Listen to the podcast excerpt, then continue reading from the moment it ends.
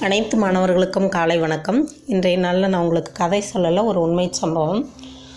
ஒரு ஊரில் ஒரு விவசாயி இருந்தார். அவருக்கு ஒரு மகன் இருந்தார். அவர் நன்கு படித்து மிகப்பெரிய மாநகரத்தில் ஒரு வேலையில் இருக்கிறாரு.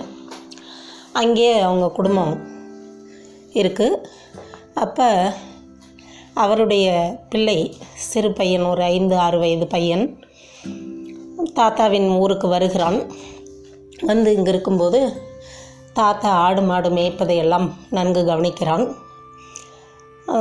அவனுடைய தாத்தா மாடு கட்டிவிட்டு வீட்டுக்கு செல்கிறார். ஒரு ஒரு ஒன்றரை முழம் நீளம் கயிறு விட்டு கட்டிவிட்டு வீட்டுக்கு செல்கிறார். இவன் அந்த மாட்டை பார்த்து மிகவும் கோபப்படுகிறான்.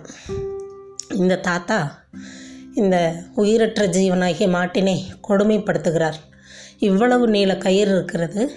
இதை நுனியில் கட்டியிருந்தால் அது விருப்பம் போல் அங்கும் இங்கும் நடந்து விருப்பம் போல் சாப்பிடும் அல்லவா?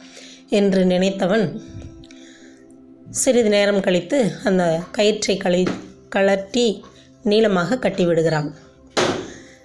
இந்த மாடு சுற்றி பக்கத்தில் இருக்கிற கன்றுக்குட்டிகளை எல்லாம் முட்டி அடுத்ததாக கயிற்றை மரத்திலும் கால்களிலும் சுற்றி கழுத்தை இருக்குகின்ற நிலைமை வந்துவிட்டது. அப்பொழுது தாத்தா தாத்தா என்று ஓடி கூப்பிடுகிறான். அப்பொழுது இவனே புரிந்து கொள்ளுகிறான். ஓ தாத்தா இதற்காக தான் இப்படி கட்டி வைத்தாரா?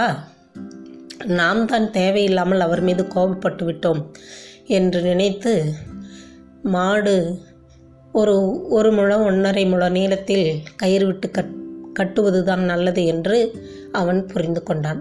இப்படித்தான் மாணவர்களாகிய நீங்கள் கூட ஆசிரியர்களும் பெற்றோர்களும் போடுகிற கட்டுப்பாடுகள் நம்மால் சுதந்திரமாய் இருக்க முடியவில்லை என்று நீங்கள் நினைக்கக்கூடும். அந்த கட்டுப்பாடுகள் அனைத்தும் உங்கள் பாதுகாப்பிற்கும் நன்மைக்கும் என்பதையே மறந்துவிடக்கூடாது. வாழ்த்துக்கள்.